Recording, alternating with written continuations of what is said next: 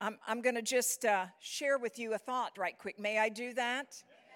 Uh, we are so honored to be here with you, but I'm just so impacted by the praise and worship, the time that we had in the presence of God. And I just really felt stirred in my heart to look with you at Lamentations 3. Oh, you know, you know this scripture, don't you? The psalmist, not the psalmist, but yes, yeah, yeah, yeah, the griever is writing, and he says, I would have lost heart unless I had believed this. And this I call to mind. Let me read it to you, okay? Can, um, can we pull it? Uh, no, we can't pull it up, can we? Well, this is good. I got it here. My soul continually remembers it and is bowed down within me, but this I call to mind. He's talking about the circumstances of his life. He's remembering his trouble, his affliction, the things that he's facing in his life, and he calls something to mind that brings him a place of life and encouragement. And I couldn't help but notice this morning how, how the things that we were rehearsing in our worship remind us that God is faithful. So sometimes when we're in the midst of of our circumstances, we are so aware of the circumstances that we forget that God is a God who's faithful. And so the, the, the, the verse here says, I call this to mind. The steadfast love is my ESV, never ceases. And that I love this word because it's a it's a Hebrew word that expresses the covenant loyalty of God. It's his faithfulness. Some translations say loving kindness, some say mercies, some say steadfast love, but the idea is hesed. It's the Hebrew word hesed, and we have no English word that adequately describes the all encompassing work and nature of God that he carries towards his people. And so, no matter what circumstance you're in, God is faithful to meet you where you can come into a place of alignment with Him. And that was the thing that I kept hearing by the Spirit of God this morning. Our place of agreement with Him is so paramount to Him meeting us. He comes and He meets us with His faithfulness because He cannot change His character and nature. So, what He's looking for is for you and I to change our perception and come into agreement with Him. And as we stand in His presence, all of His power, all of His ability, all of His majesty, all of His glory is being displayed. And as we come into that place of agreement with Him and say, Yes, Lord, you're right, I'm wrong. you're strong, I'm weak. You're the one that I have need of. I can't do this without you. His grace and His power and His mercy meets us in that place of need, lifts us up, and causes us to stand in a place of strength because His grace abounds. So today, may I encourage you to never, ever, never, ever lose sight of God's faithfulness to you. He's not a man that He should lie. When He has decreed a thing, all we have to do is come into alignment with what He has decreed, speak it out of our mouth, and God's grace will rest upon us in a new way. So you be encouraged today to continue to stand your ground. Whatever you're facing, don't allow the enemy to move you because it's all about being able to be He's faithful. Can I be faithful to him? Amen. So, Father, I thank you today for this great word, faithfulness. I thank you, Father, for this great covenant that you've established with us from the old to the new that rest upon the very blood of Jesus. Father, I thank you that as you work in these people's hearts and minds today, you are increasing wisdom and understanding, revelation in the character and nature that you hold, and the, and the love and the mercies that you pour out to each and every one. Father, thank you for continuing your great faithfulness to your people this day in Jesus' name. Amen. Amen. Amen. Amen. Amen. That, that was a good word. That was a very good word. We have, uh, in our own world, been going through the book of Psalms in, in, church, but we've been going through the book of Psalms privately. And that wonderful word, I may have said this before, but that wonderful word shows up almost half the time it's in the Bible in the book of Psalms. You can't understand Psalms without understanding what hesed is. And the wonderful thing that, that, that roots it is the truth that he's not, he's not loyal to you, he's loyal to himself. And because he's loyal to himself, He's therefore able to be loyal to you. You get the fruit of it. We sang that wonderful song, and I can't I can't go back to the refrain again, but it was talking about his steadfast love, his steadfast. What was the word? Uh, no, talked about his covenant, talked about, used one of the words that Jeanne mentioned about steadfast love, about hesed in the scripture, and it said, and I will stand steadfast. Because it is a mutual relationship. And we, we struggle so much sometimes trying to figure out what God's part is, what our part is. But those storms will come, those obstacles will be there, all sorts of opportunities to wrestle your faith out of your heart out of your mind and out of your life. And if you start off knowing who He is, I loved it that she opened with the verse there I will call to mind is not something you just accidentally recalled. I will call to mind is a choice to think upon this and to think upon this instead. We in our future are all going to be recipients of that wonderful, steadfast love, the mercy of the Lord that endures forever. But we're going to have ever increasing opportunities in our world to make choices about what we believe, to make choices about who we believe. And ultimately, you have to have the capacity to have confidence in your own heart, in your own life, but in the Spirit of God that dwells on the inside of you to lead you into truth. It's a different world that we live in. It's changed and it's going to change again. And the only prevention, the only way to not get swerved off the pathway of faith and hope and love in Christ Jesus is to have a very real and intimate relationship with the Lord. And this is as it's always been. Christianity hasn't changed one bit since day one. Churchianity changes every day. That part of our culture that we sometimes, without even speaking, use to express our faith and what we really believe. The, the, the trouble is, is we struggle and stumble over that part of it. We never really struggle over the God side of it. It's what things look like that disturb us and get us off track and cause us to stumble a bit. So I've got a word in my heart, in my mind I've never spoken it to anybody other than to myself. I may have mentioned it one time in a conversation to Jeanne. It is about your future, not about your prophetic future, not about your personal future, but about the future of the church, about what the world's got to look like, and who you've got to be in this process to live it through, to walk it through, and to have a sense of victory. Because there's going to be a great shaking. Everybody felt about the last two years differently. There were some predictable responses, but they felt differently. And I think, in the large sense of it, it should have just been something that let us see into our own hearts and where our own confidence was, what our values were, what, what it was that we actually believed, for that matter, who we trusted. Whether we trusted ourselves, whether we trusted other voices, whether we trusted this will this will sound like a terrible thing to say, but it comes to me to say it. I don't trust anybody's spiritual judgment any more than I trust my own. I don't really trust it as much as I trust my own, and it's not because I think I know everything. It's not because I think I'm the only voice. It's not because I think I'm the smartest guy in the room. I don't do any of those things. It's because to have any sense of integrity, you have to believe in yourself spiritually. You hear, you learn, you gather, but you also have to have the capacity to say, wait a minute, we're going to shape this a little bit differently and put this in a different perspective. I'm not going to just accept something just because someone said it.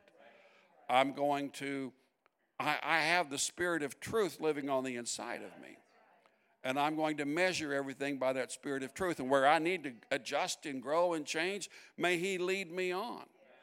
At the end of the day, if you do what I tell you to do, but you were never really convicted it was true, you stumble and you blame me, you blame God, you blame everybody usually but yourself. And the truth is is that that's your sovereign right.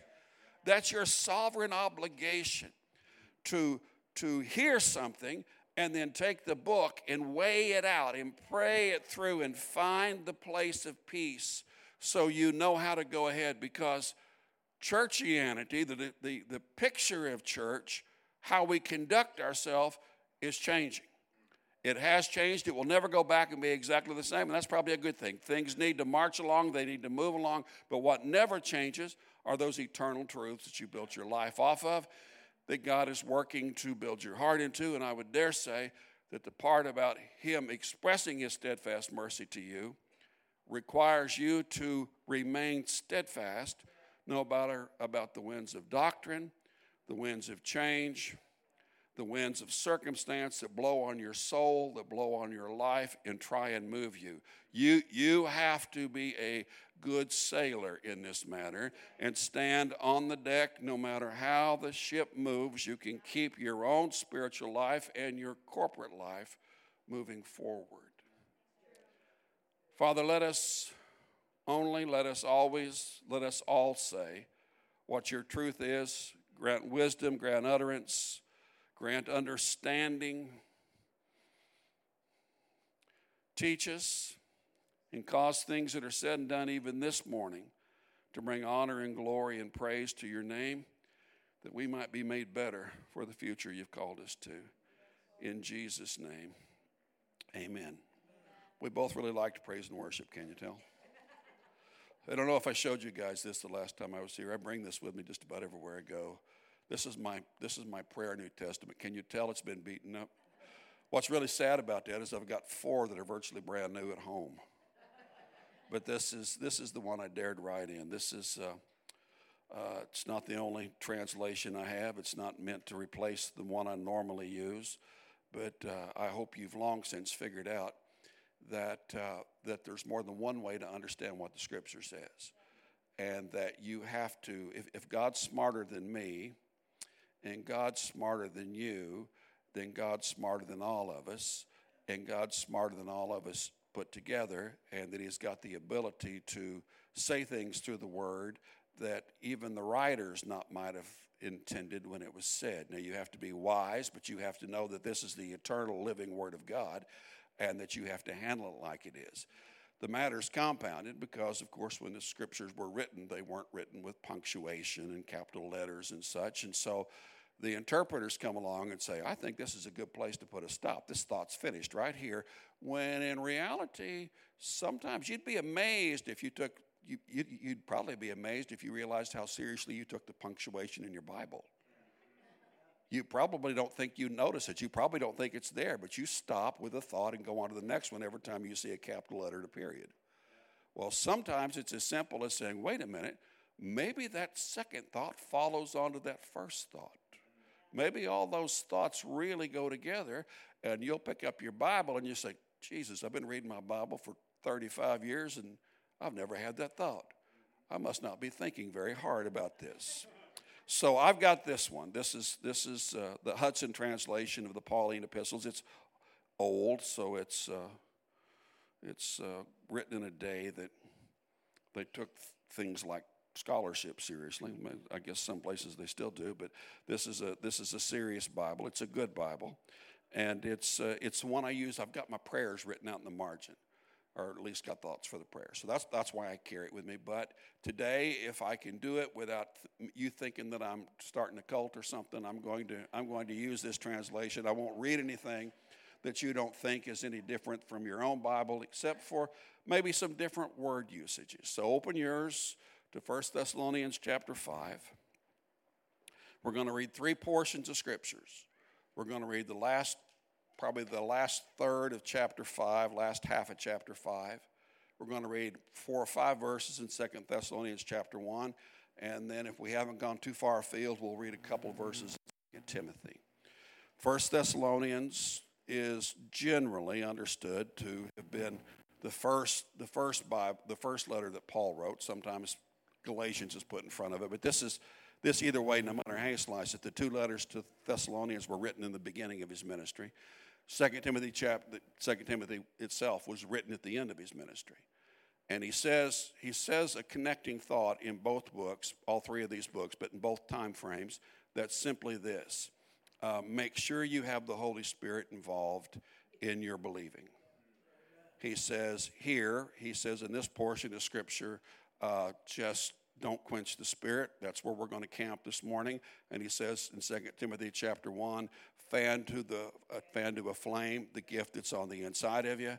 And of course the question the question begs, why would you have to tell somebody to keep fanning to a flame the Holy Spirit on the inside of them? Why would you have to why would you have to tell somebody don't forget to do this?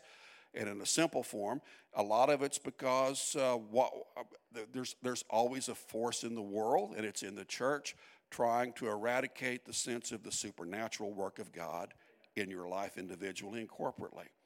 Uh, some of us are extreme, so we do, do we think we do things like prophesy and, and run around the room and swing from the chandeliers, and we, we put that off as the Holy Spirit, and oftentimes it is.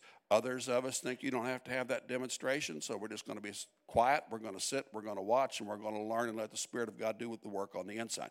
The book of Acts shows that there was a work on the inside, there was a work on the outside. God wants to work on the inside of you, God wants to work on the outside of you. All along, you have to remain steadfast in this conflict and you have to keep moving forward. So, so there's no there's no one place spiritually where you can just settle down and say, okay, I know everything, I'm doing everything, we're just going to keep doing church like we've always done church. I'm going to keep practicing my personal faith like I've always practiced my personal faith. That leads to disappointment and to grief. You always have to be poked. It's best if you let the Lord poke you Himself You'll never really understand everything there is to understand about God here. You can't. You'll never know everything you need to know. You'll always have to be in, spiritually enlarged and strengthened and moved ahead, and it never becomes any more comfortable than it was on the first day you got born again. So, with that in mind, 1 Thessalonians chapter 5 out of the Hudson translation here. He says, in the last uh, clause of verse 13, the last couple of words says, Be at peace, be at peace among yourselves. That's not be at peace in yourself, that's be at peace in the group. So, evidently, being at peace in the group is a big enough point to make that it needs to be made to the church at large get along with each other. Pastor John mentioned when he stood up earlier how wonderful it was to be able to worship together, not just do what you were created to do by yourself at home, but to worship together. It's that together that allows the demonstration of who God is for the world to see through our love that He really is the author of all of this. So, be at peace among yourself is evidently not something that just happens by itself, or you wouldn't have to mention it. He mentioned it because you have to make a choice to be at peace among yourself, and the opposite of being at peace among yourself is being full of discord or division or your own particular truth that you're trying to walk through. Be at peace among yourself and we beseech you, which is a strong word, brothers, discipline those who do not work. Encourage the faint hearted, support the weak, be patient with all.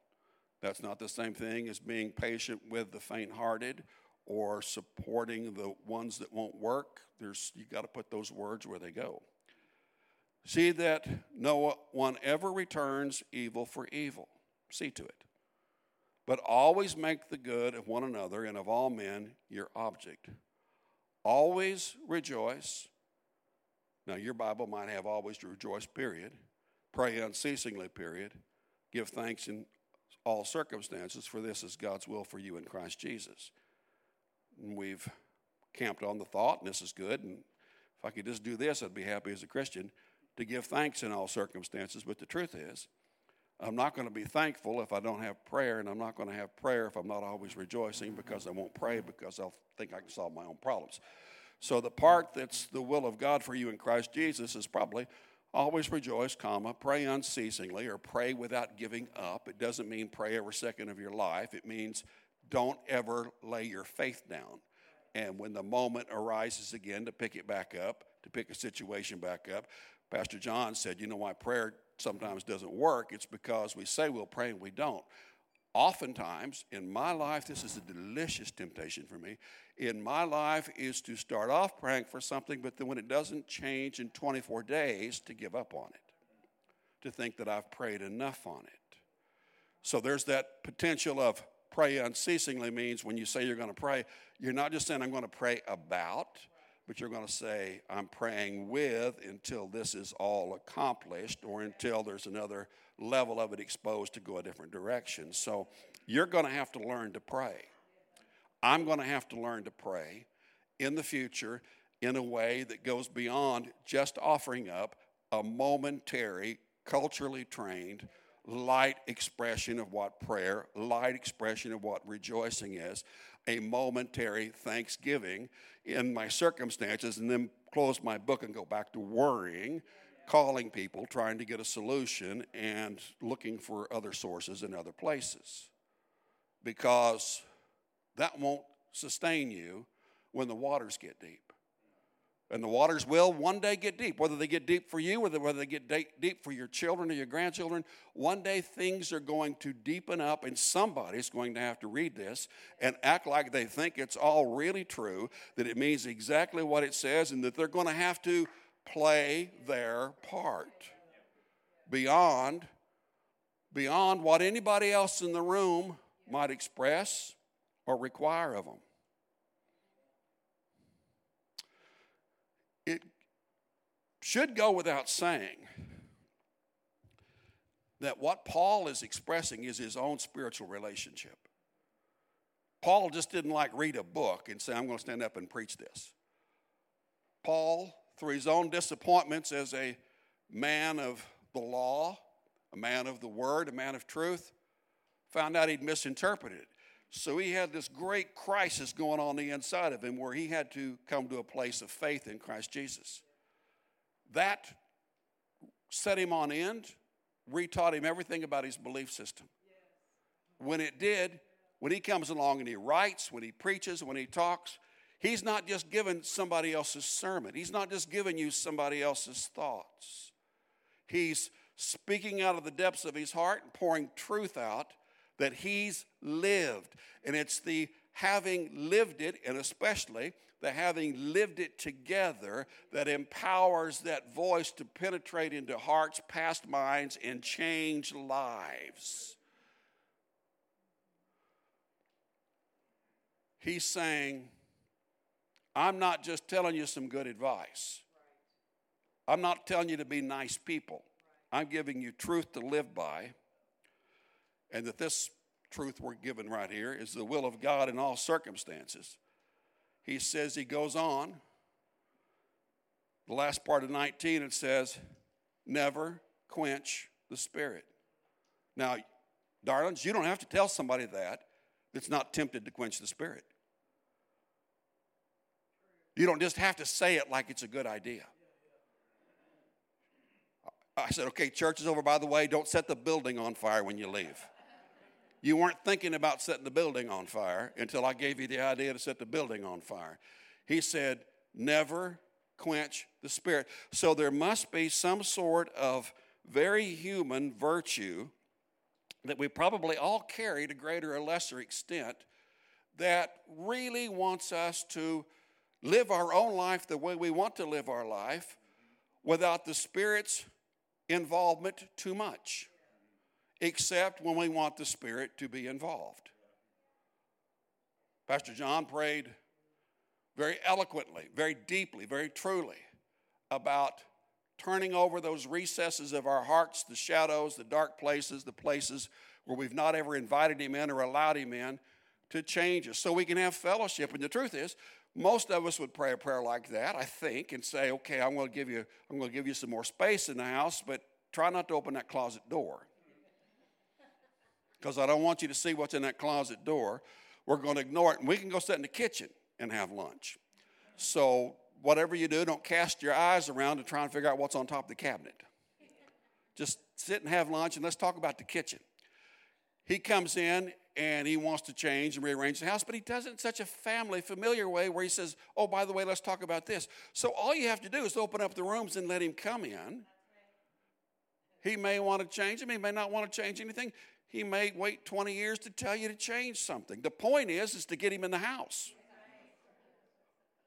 Get him in the house and just have the conversation. You can negotiate with him on a certain point.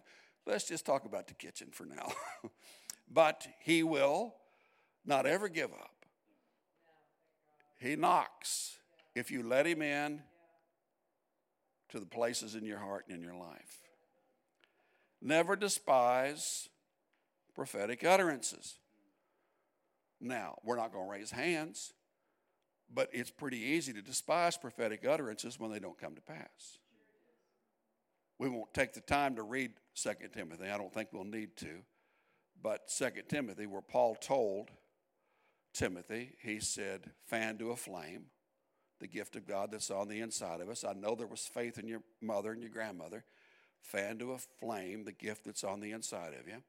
And he said, uh, and make sure that you don't. He comes on to verse 7 and says, Therefore, do not be ashamed of me. There's a pressure in the world always trying to make you let that fire go down, let that fire go out. It's always there. It's always there. It's in your flesh. It touches your flesh, touches your mind, tries to convince you so that it's easy to come along and see where prophetic utterances and sometimes sometimes they are in their own expression a bit odd. Sometimes there's something that don't seem to have come to pass. It takes a lot of faith to be able to come along and look at the word that was delivered. It'll take maybe a lot of faith for you today and i hope you exercise it to say i didn't like everything david said. I didn't agree with everything david said. I don't think david said that all right. But to find something in there that the Spirit of truth was trying to lodge into your heart and mind and change your life because I guarantee you there's something there that, that not through any great claim of mine, but there's something there for all of us to have stuck in our heart and to make us think larger, to make us think differently, and to cause us to live in a more surrendered life to Christ. You don't want to go to church where the preacher stands up every week and tells you what you already know, what you already believe, and affirms you. Because, why do you not want to? Because you don't have everything you need to have. You don't know everything you need to know. You don't live everything you need to live, and that's a given for each and every one of us. That's true every day of your life for the rest of your life. So you need help. I need help. And I need more help than Pastor John and Tia can give. I need more help than Pastor Browdy can give. I need help more than I need more help than what I can find on the internet. I need more help than what I can get from you. I need God's help to do something to tell me to ask to at least ask the right questions. Sometimes he says, David, you got the right answer, but you asked the wrong question. So because you got the right answer on the wrong question, you're still wrong. So wait. Does that make sense? Did to him. Never despise prophetic utterances, but bring them all to the test. Now, my Bible up there says, don't despise prophetic utterances in some version, makes a period. Then it says, test all things. Well, this is true. This is true. You're supposed to test all things. But the context is to test the prophetic utterances. Huh. Huh. Test the prophetic utterances. There's other places where the scripture says this. In your future, your ears and heart will be subjected to all sorts of prophetic utterances. I do not want to make you despise anybody's prophetic utterance. Never, never despise the man or the voice that brought it. You'll never have to if you take responsibility to weigh it for yourself. You'll never have to if you have enough respect for you and the God that lives on the inside of you and those people whom you know. Paul says over in the second book, in the second chapter, I told you these things when I was with you. Those who are with you, those who are with you have the greatest, should have the greatest entrance into your heart and into your life. There's a reason you're here. Whether I understand it, whether you understand it, whether we could even agree, there's a reason we're all here together today that goes beyond what any of us could figure out. There's a reason you live here. You're not, you're not been seconded, put off in a second place because you don't live in another country, in another province, in another state. This is where, for whatever reason, evidently God wanted you to be. So, like the rest of us, we all just have to bloom where we're planted. Here is the best place for you to be because evidently here and with these people you're connected to, they are the ones that have the spiritual vitamins and nutrients that are needed to pour into your life and help you become the best you you can be, which is everybody's life goal, whether they recognize it or not. It's to not be somebody else, but to be the best them that was that was in that was made possible for who they were, for the gifts, for the, for the anointing, for the, for the personality that they've got, for them to fit into a place to become the best human being they can be. And you cannot be the best human being you can be if you are not in the place that was designed for you to be in and for you to be connected with. Never despise prophetic utterances, but bring them all to the test. Bring them all to the test. Retain the good, shun every evil kind. This is a great verse about that last, that last clause that abstain from every form of evil. Uh, looks, looks like, it, it sort of looks like Paul's just walking through the world saying, okay, uh, go to the grocery store and get the ice cream, turn off the lights, um, lock the door. Looks like he's given disconnected, in, in most translations, it looks like he's just given disconnected instructions. So I said, Can you write this down? Because I'm not going to keep, there's no pattern here. I can't keep all this in mind. He is saying that abstain from every kind of evil, uh, test everything that's good. But the context is the prophecies. The prophecies is not quenching the spirit because whether you know it or not, every time you hear a prophecy and it doesn't come true, you're tempted to despise it. And in the despising of it, you're tempted to despise the individual. And in the despising of the individual, you're tempted to despise the spirit that was trying to speak to you. So, the cure, the remedy, is not any kind of button God can push on the inside of me to make me only stand up and tell the truth, the whole truth, nothing but the truth, so help me God always. I can't do that. All I can do is tell you the colors I've seen. All I can do is tell you the shades. All I can do before I tell you this, and this is true, is tell you that I'm colorblind. So there are some grays and purples that hide underneath that horrible word, taupe, which is not a real thing. Everyone knows taupe is not real. It's an idea that catches every other color that doesn't have a real name that goes with it. So I'll stand up and say, you know, I'm going to tell you everything I know, but I don't know everything. So don't take my word as the final word. I'm going to try and tell you what God said, but God's talking to you as best He possibly can through a boy who grew up in another country 70 years ago with a whole other context about how to understand his life. So I'm telling you what I know, and he's saying, okay, I'm going to do the same work on the inside of you. I'm going to help you hear, but understand you're going to hear with your own biases as well. You're going to hear from your own brokenness. You're going to hear from your own pain.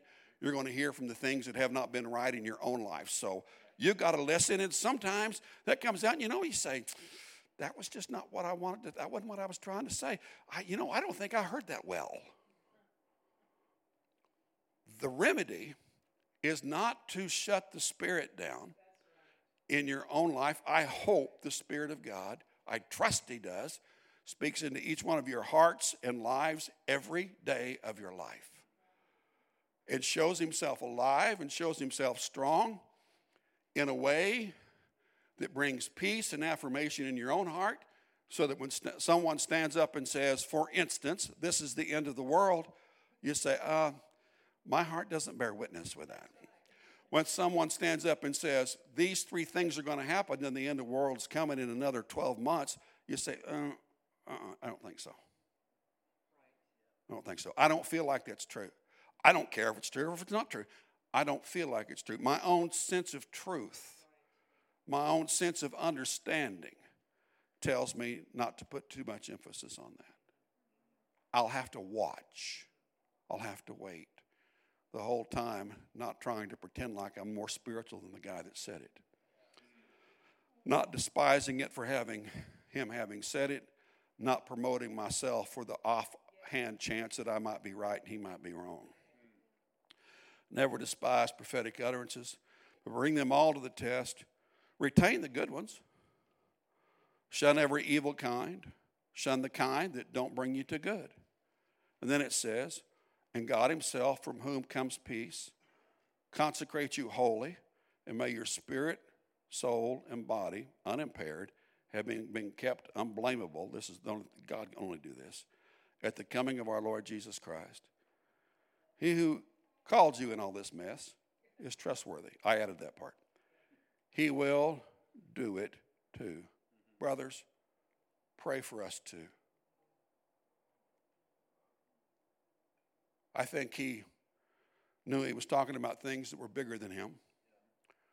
And I think he knew that the times would be a great temptation for people to look around and say, well, this is that, or you know, they're looking for the Lord to return. In fact, open your Bible, if you would, just flip a couple pages there to, in fact, it might be across, over into Second Timothy, or excuse me, Second Thessalonians chapter 2.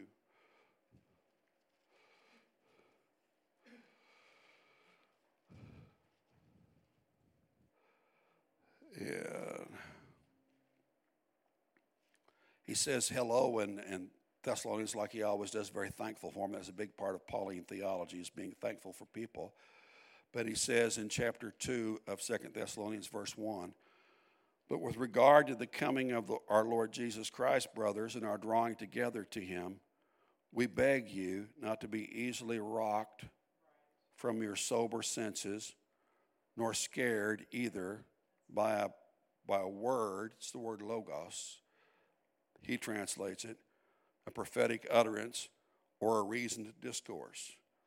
If I had the Amplified Bible, you'd think I was okay with this.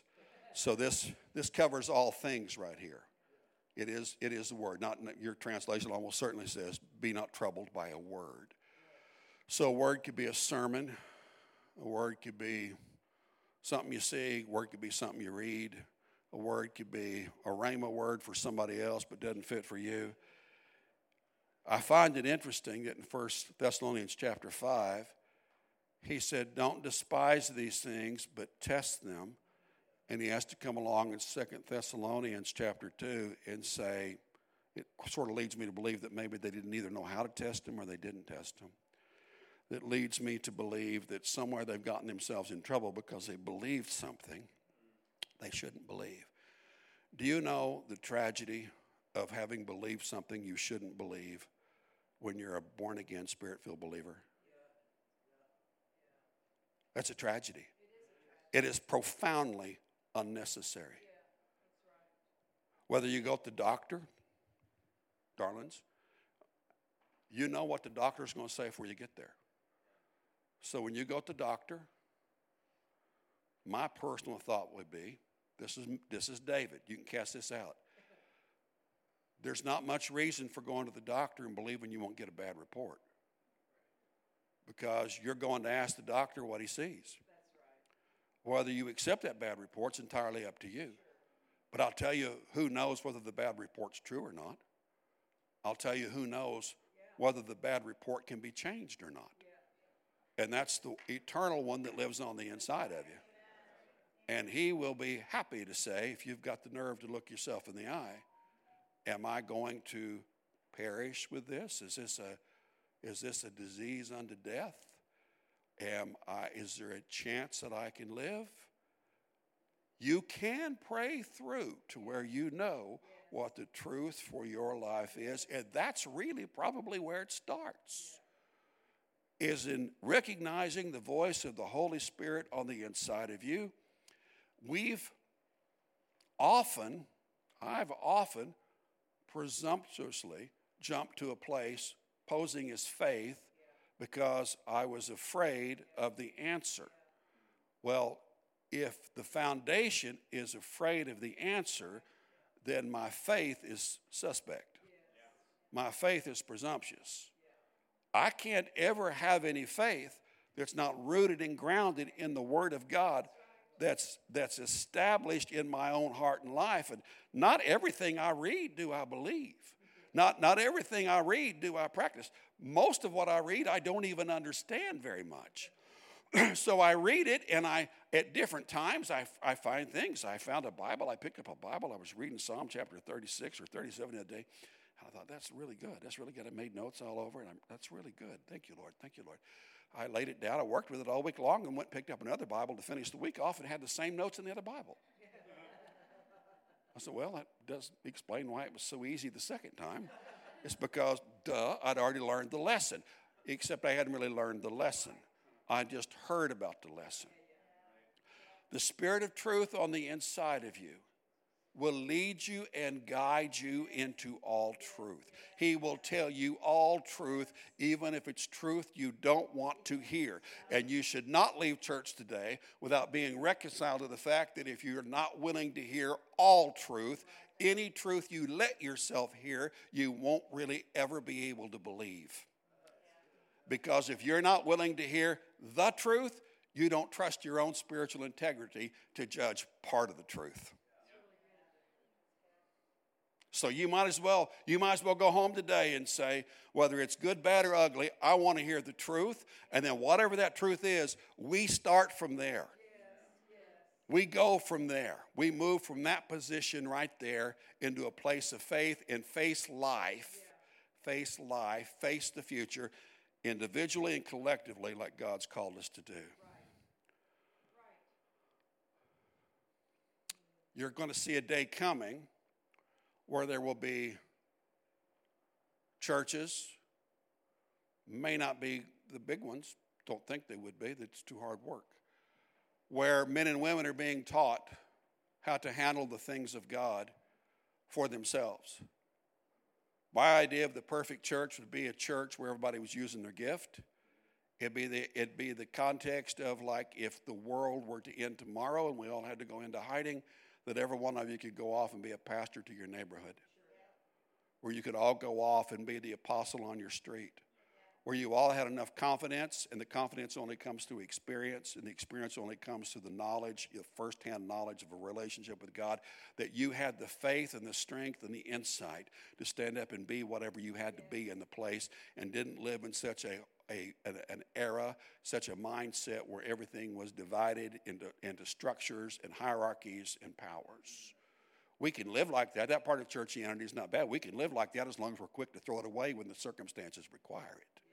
Because someday the circumstances will probably require it. If not for us, for someone we know or someone that will come from our loins, will have to grow up in a world where they say, I've got to be more than whatever I was ever authorized to be in church before. I need to know things. I need to be able to do things. I need to know God in a way that I that my grandparents only once expected the preacher to know. I have to have that kind of intimacy and I have to develop it and it comes from the Holy Spirit. He says, Don't be easily rocked from your sober senses, nor scared either by a prophetic utterance or a reasoned discourse or by a letter, as though we had made the statement that the day of the Lord is here. He, he, they, were, they were eager. These, these were students of the word. They, they studied. They were good souls. So he was preaching to them about what the end of the world would look like, what the return of the Lord was like. They were hungry for that. There's a lot in these letters about the return of the Lord. He says, Let no one deceive you in any way. Excuse me, let no one deceive you in any way. You could stop on that. It takes it out of context, but you could stop right there and say, Don't let any spiritual leader deceive you in any way. Because that would be in anyone. Don't let anybody deceive you in any way. Whether they intended or not, that doesn't make them a liar. Just don't let them deceive you. Not everybody that's got a word from God's got the word from God for you. Not everybody that's got a word from God for the church has got a word from God for your church. Not everybody that's got a word from God for a city has got a word from God for your city. That requires a different kind of thinking. Let no one deceive you in any way, for there's no possibility, and this is his proof of that. He says, unless there first come the apostasy, the falling away. Some of us look at that and think it means the rapture of the church departing. Others look at it and say that it means there's going to be a great falling away in the body of Christ. And so that the Son of Man, so that the man of lawlessness be revealed, the son of perdition, the adversary who exalts himself above all that's God, everything that's called God. He says later on in there, he said, Did not I tell you these things when I was with you? Did not I tell you these things when I was with you? 1 Thessalonians 5 says, Peace among yourself as a group. Then he begins to address the things that are required for peace, the things that might disrupt peace. He comes back down to about verse 20 or so and said, Let the God of peace have peace in yourself and unify you. So he's got a paragraph there. He's talking about being whole, being joined together with yourself and being joined together with the church, being connected like you're supposed to be connected. He comes along into this portion of Scripture and he, he begins to say, uh, because perhaps we didn't judge those things. We didn't listen with a spiritual ear. We weren't prepared to take them out and weigh them. We weren't prepared to handle them without despising the spirit that spoke it, without despising the way that it came through. Because of that, we let ourselves come into a place where uh, we've gotten off track. There's something funny about Christians. We were all slow to believe before we got saved. And I don't know if you notice it in you, but I think Jeanne notices it in me. I've never noticed such a thing in Jeanne. Because I was slow to believe, put me in a church context, and I think it's an exercise of spiritual judgment if I'm quick to believe. Jesus said to his disciples, Oh, slow of spirit, slow of heart, slow to believe. Being slow to believe is not a good thing. But being so fast to believe without testing truth won't give you the endurance to go into the future that God's got for you all as a body. You have to be wise, willing to believe, but that doesn't mean you accept everything everyone says. That means you have to weigh it against the book of truth that you build into your heart, and it means that you don't get to say, I really like that view. That's what I want to believe anyway, so I'm just buying into it. You have to test it, you have to prove it, and you have to say, this much of it's good, this much of it's good this way. The rest of it I have to put on the shelf and wait for another day. I say these things not because I think anybody's done anything wrong. I have no knowledge of any such thing. I, I, hope I didn't sound like I was on a tirade. Forgive me if I did. What I do know is that the day comes, the day comes that we're all going to have to have a bit of a different perspective on how we listen to prophecy and how we let those prophecies into our heart and our life. We're going to have to know it's okay to look at them. We're going to have to know it's okay to test them we're going to have to know it's okay to understand that they have to stand up according to the Word of God. Father, we thank you. I thank you. If you've been able to put any truth of your truth into hearts and minds, may they, as your sheep, guard the truth that you gave them. May it enlarge their heart and their imagination. May they understand, and most of all, Father, may they grow in their own walk, in their own spirituality, in their own intimacy with the ever present, ever living Spirit of God. And Lord, when they come along and they believe something that's not quite right and they tell their friends, may their friends, may they allow their friends to take the book of truth and the Spirit of truth and say, but what about this? And lodge a, lodge a truth back in their heart to adjust them. Let us, none of us believe that once we've found a place of faith, that that faith of place has to remain unchallenged forevermore. We thank you, Father, for leading us, for developing us. In Jesus' name, amen.